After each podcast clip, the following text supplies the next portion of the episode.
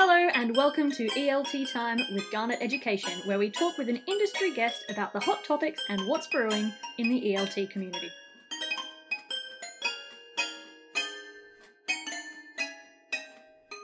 Hi, welcome back to ELT Time. Today, we've got a bit of a different one. We're actually introducing a new feature onto the show, and that's Tea Break. It's called Tea Break because we wanted a chance for a few of us here at Garnet to grab a cup of tea, sit down for half an hour, and discuss something that interests us that's related to ELT.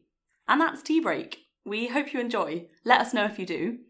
And if you like this style, there'll be another episode of Tea Break coming up later on in the season.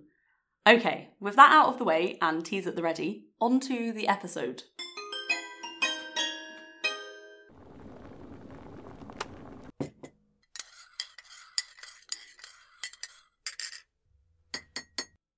Hi, welcome to today's episode of the podcast. Today we're talking about varieties of English, uh, specifically Australian and Scottish English, as well as accents and dialects of native English speakers. We're talking to a few people from the office today. I'll start by introducing myself. So I'm Jazz, I'm from Dorset. Hi, I'm Alice. I'm the Australian contingent. Um, I'm Ella and I'm from Essex. I'm Rosie. I'm from Scotland. Nice. So we've got kind of a variety. Yeah. Yeah. We've got southeast, southwest, and then a bit further afield. Bit further afield. South, south. Really Antipodean, as they say. It's a good word that. I like that word. I didn't say know that, it until I moved here because we're not Antipodean to ourselves. That's cool.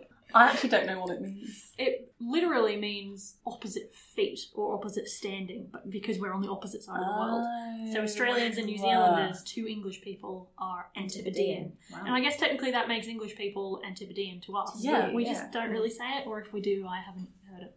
But we call Australia and New Zealand the Antipodes. There you go. I think we've all learned something today. Yeah. So you're uh, you're from Australia, I am. and now you live here. So Yes. tell us about that. I have changed the way that I speak since moving here. So I've been here for about two and a half, nearly three years, um, and I have definitely assimilated. I guess um, I can hear my accent getting stronger when I talk to my friends and family on the phone. So I know that my accent must be mellowing out, even if it doesn't sound like it to you guys. I moved here to do an exchange semester in London. I actually went to a school which is designed for people on exchange, so most of the students there were American, so I didn't really move into sort of English culture. That's I ended up in like a weird American bubble in the middle of London. And then when I finished that, I got a job with some English people, which is when I first noticed that I talk like a weirdo. Uh, I got a lot of people making fun of the way I pronounce things like the word tour because I use it with two syllables, and in England, apparently, it's only got one. Tour. Tour. It's interesting how Australian and American, some like some of the words, the way you pronounce things, and some of the terms used, I feel like are quite similar, which is quite interesting because you're quite far away from each other. I think in Australia we have a sort of weird melting pot of different cultures. So often you'll find both the British and American pronunciations are acceptable. Nobody really knows which one is the right one. We spell most things the English way, so we don't use Z spellings Or like colour. or color. Yeah, we keep the U in color and favorite and neighbor. But yeah, you can you can pronounce lever or lever, um, data or data or data, uh, and no one really minds either way Interesting. The first job I had while I was in the UK, I was sort of a tour guide, so I met people from a, a tour guide. so I met people from all over the world, and a lot of people that worked there had actually moved from other countries and other parts of the UK. So it was a lot of different accents all in one building. Whereas here at Garnet, we have quite a lot of local accents, or at least to my untrained ear, they sound fairly similar. I think they are quite similar. Where you worked before, was it a lot of people's first jobs in the UK? Quite a few people, yeah. We had um, quite a few people from Europe. Um definitely one French speaker who was better at speaking English than most of the English people. She Mm. had a master's degree in English, which was quite funny. That she was, everybody else was just like, "How are you so good at English?" She was like, "I studied it and you didn't." yeah, and we had a few Australians, which was nice. We called ourselves the Gangaroos. So it was always nice having someone who who knew the same like cultural References. references, yeah. Because I might say something like, "You should rug up. It's cold outside," and my housemate will go, "What? What does What rug does up mean?" mean? Surely you mean wrap up." Uh, no, I don't. I mean, what does rug up mean? Um, it, I mean, it's the same thing as as wrap up. Basically, just put on something warm because it's cold out. It, I think, I looked it up after I got um, questioned. on. I think it comes from the idea of putting a rug on a horse so the horse doesn't get cold. Oh. Um, that's interesting though. Specific idioms that come from Australia that haven't quite made it to other parts of the world. Yeah, Hmm. I do find that sometimes I say things and people just look at me funny. But then I do the same thing the other way around. Someone was talking about police officers the other day and they called them rozzers, I think. Yeah. It just went right over my head. Roser was my nickname in high school sometimes. That's interesting. The different words that you have for like specific things Mm. in different countries. It's interesting.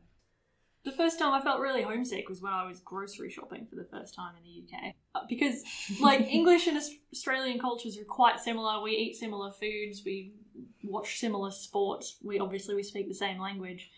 Um, so it wasn't completely apparent to me that I was on the other side of the planet until I went grocery shopping. And your capsicums are called peppers. Capsicum. Yeah, a, pe- a pepper is a capsicum in Australia. Wow. That's a really I didn't know that. Yeah.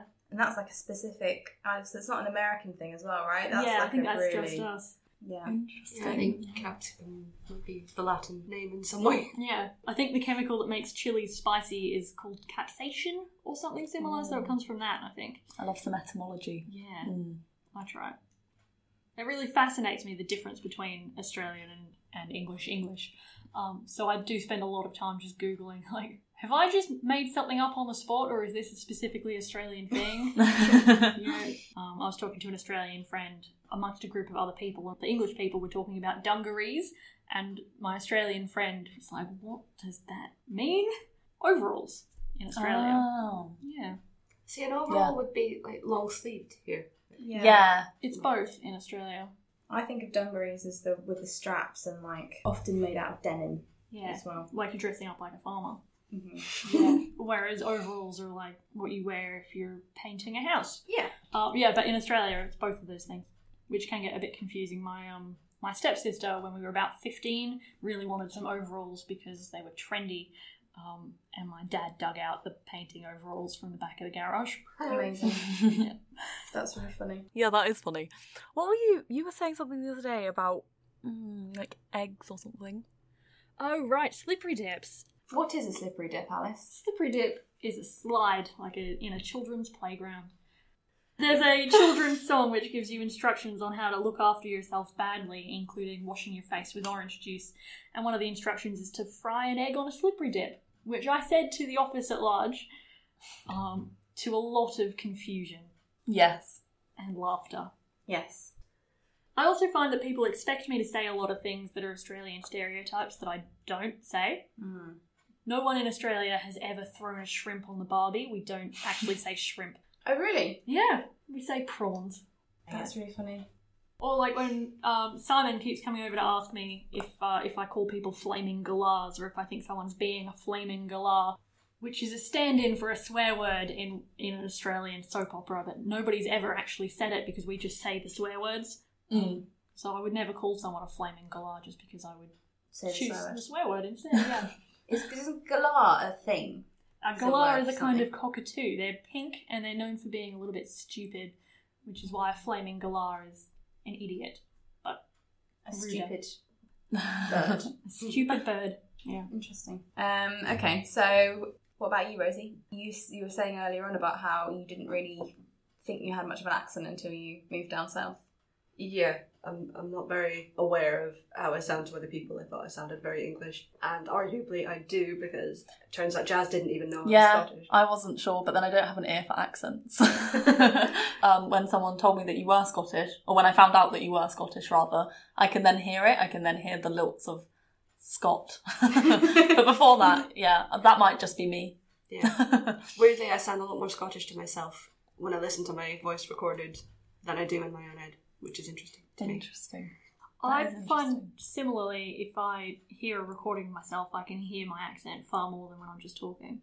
Mm. Although occasionally I'll say something and I'll be like, oh, that was very Australian. I said to Chris once when he was making his little tiny espresso thing, you know the spout comes down, right? And Matt just laughed at me for like 10 minutes. Mm, that's funny.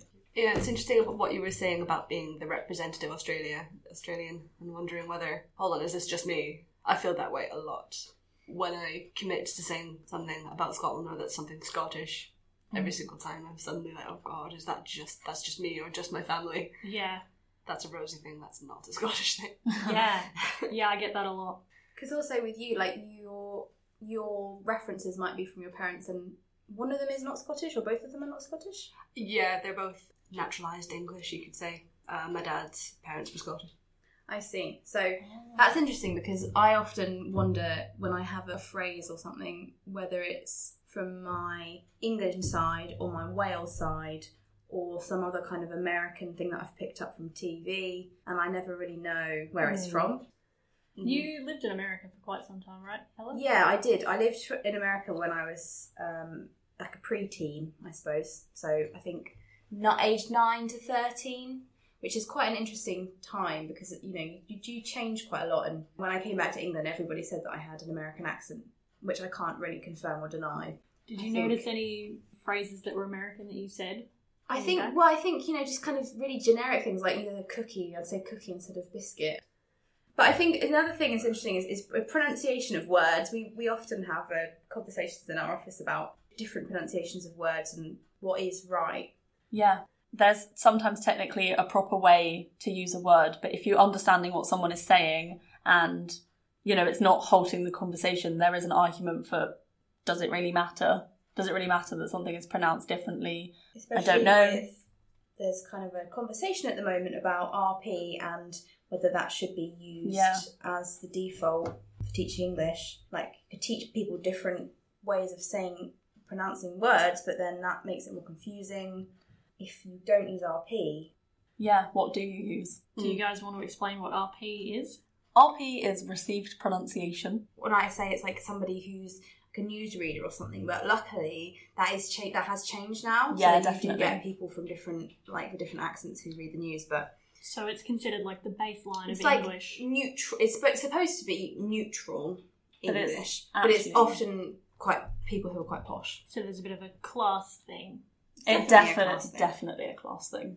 This is the correct, in inverted commas, way to speak English. Yeah, Everyone else who's from different regions around the UK speak it wrong, in inverted commas. So, for example, Jazz brought up something Oh. about when you're teaching vowels, for example, that can be an issue. yeah. So we were talking earlier about um, as me and Rosie in the digital team digitizing um, our activities in our course books and workbooks, and there's a specific activity that we remember where they're testing vowels and the pronunciation of words and like identifying what vowel is used in a word. And so you have to sort the words into the correct column depending on the vowel sound.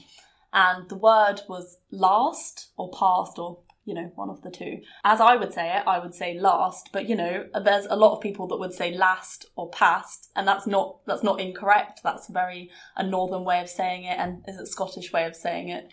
Yeah. very Yeah. true. And Welsh as well. and Welsh, and it's 100% not Wrong. it's not wrong at all. And in a native speakers exactly saying it that way. yeah, and in a classroom, that's a very easy thing to like you know bring up a conversation, and hopefully those conversations do happen in the classroom Or the classroom. or the classroom exactly.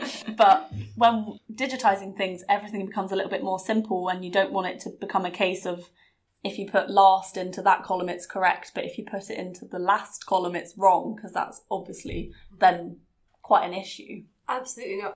When we're designing, there's a bit of digital jargon for you here, but uh, writing the instructional design, so taking it from a print activity, print exercise into a digital activity, Yeah, using the phonetics, which is a much broader problem just using phonetics, but the phonetic spelling of a thing, I often have no idea what I'm supposed to put simply because because you pronounce it's it not how I would pronounce it at all. I come at, I'm, I'm coming at it from a completely different place.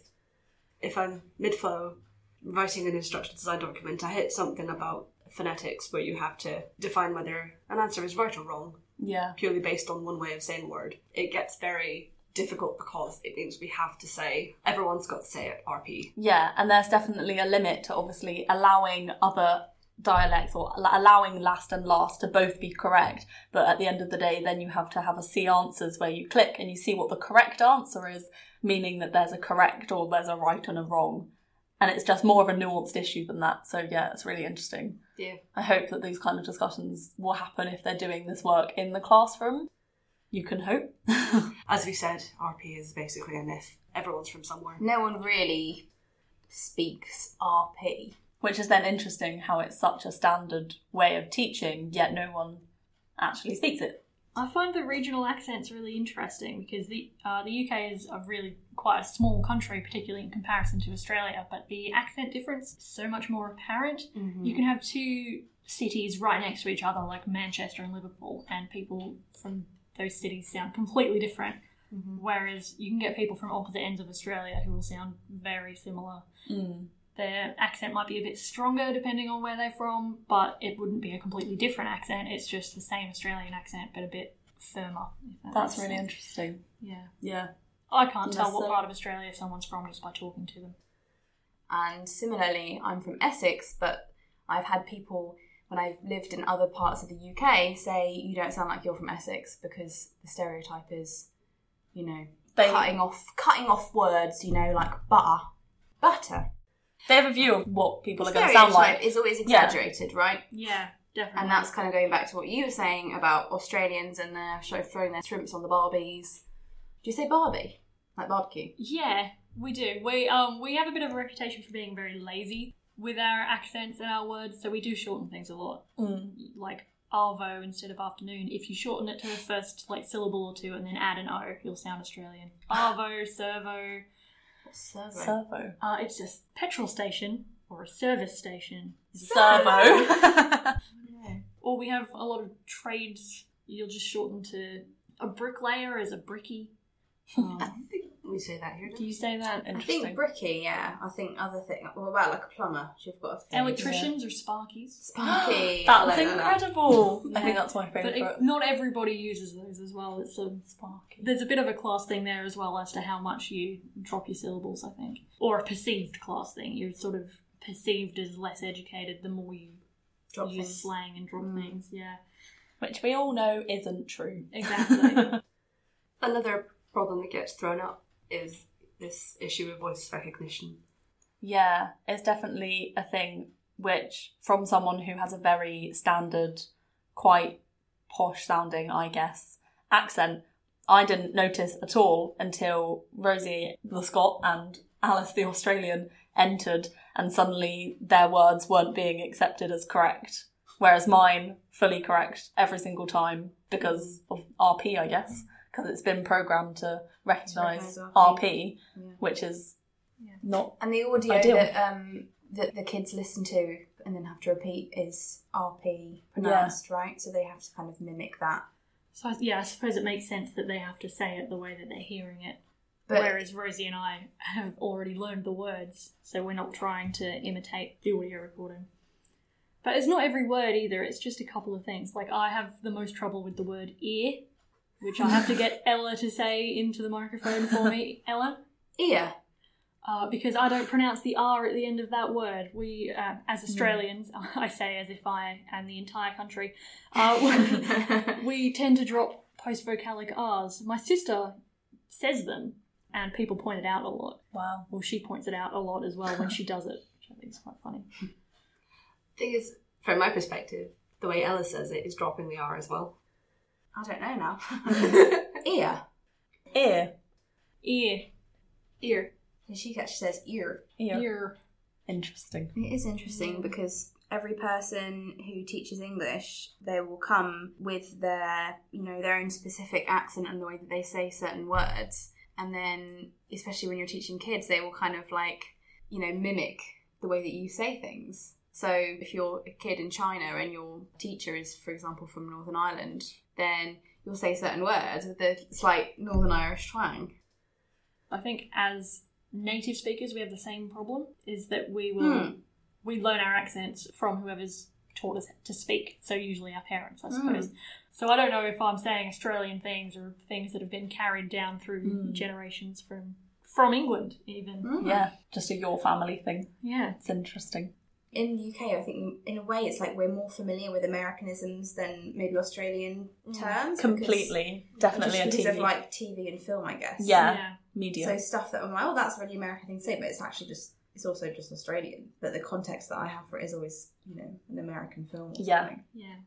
And then we come across some things that are uniquely Australian, like Manchester. Manchester. That was a very. That's a very weird one. Can you tell us what Manchester means? In Australia, Manchester is sort of an umbrella term for household linen.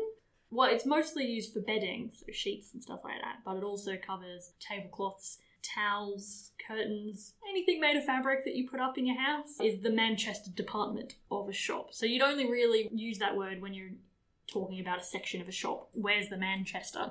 Um, Which is, we can't help but giggle because it sounds so funny to us. Whereas obviously in the UK, Manchester is a city. Uh, apparently, we got that phrase from the fact that most of these fabrics, when they got shipped over to Australia initially, were coming from Manchester, so the boxes would say Manchester on them, and we just picked that up as a slang term for it. I love that. Um, it's always interesting discovering things that I didn't know were just Australian. Mm. For instance, the idiom um, "you look like a shag on a rock" is a very uniquely Australian thing, and a shag is a kind of bird which is similar to a cormorant, and it's known for sort of standing by itself and standing out, looking a bit awkward and isolated, but also like really obviously alone. So if you're at a party and you look like a shag on a rock, it's because you're standing there really awkwardly and you feel very exposed. But no one's going to know what that means if I say it to them here. We will now. Any final words from anyone? Cart horse. Haberdashery. Gert. Capsicum. My new favourite word. Uh, if you have any questions or comments about what we've talked about today, feel free to send us a tweet. At Garnet Education. We would love to hear from you. Yes. Thanks for listening. Bye. And that's it from us today. If you'd like to get in touch or to see our latest updates, you can find us on Twitter, Instagram, and Facebook at Garnet Education, or head to garneteducation.com forward slash podcast for show notes and information about today's guest. Thanks for listening!